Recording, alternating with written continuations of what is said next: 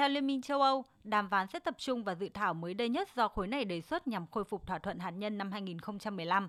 Tuy nhiên, cũng giống như những cuộc đàm phán trước đó trong suốt một năm qua, Mỹ và Iran sẽ tiếp tục đàm phán gián tiếp.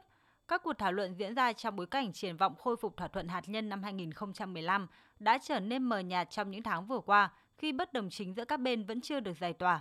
Trả lời phỏng vấn mới đây trên Thời báo Tài chính, đại diện cấp cao phụ trách chính sách an ninh và đối ngoại Liên minh châu Âu Joseph Borrell thừa nhận không gian cho những thỏa hiệp quan trọng đã cạn kiệt.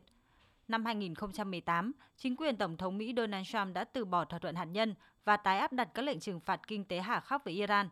Cũng kể từ thời điểm đó, nước Cộng hòa Hồi giáo đã không ngừng mở rộng chương trình hạt nhân.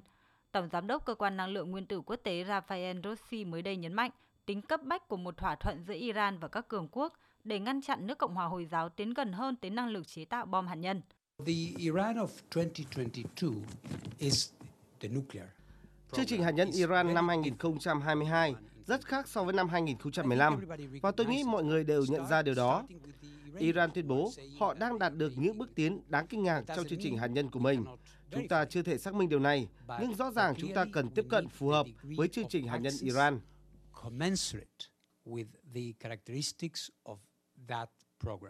Một lộ trình dự thảo nhằm đạt được một thỏa thuận về cơ bản đã sẵn sàng từ đầu năm nay. Tuy nhiên, cuộc xung đột tại Ukraine sau đó là tranh cãi quanh quyết định của Mỹ đưa lực lượng vệ binh cách mạng Iran vào danh sách khủng bố đã làm đình trệ mọi nỗ lực.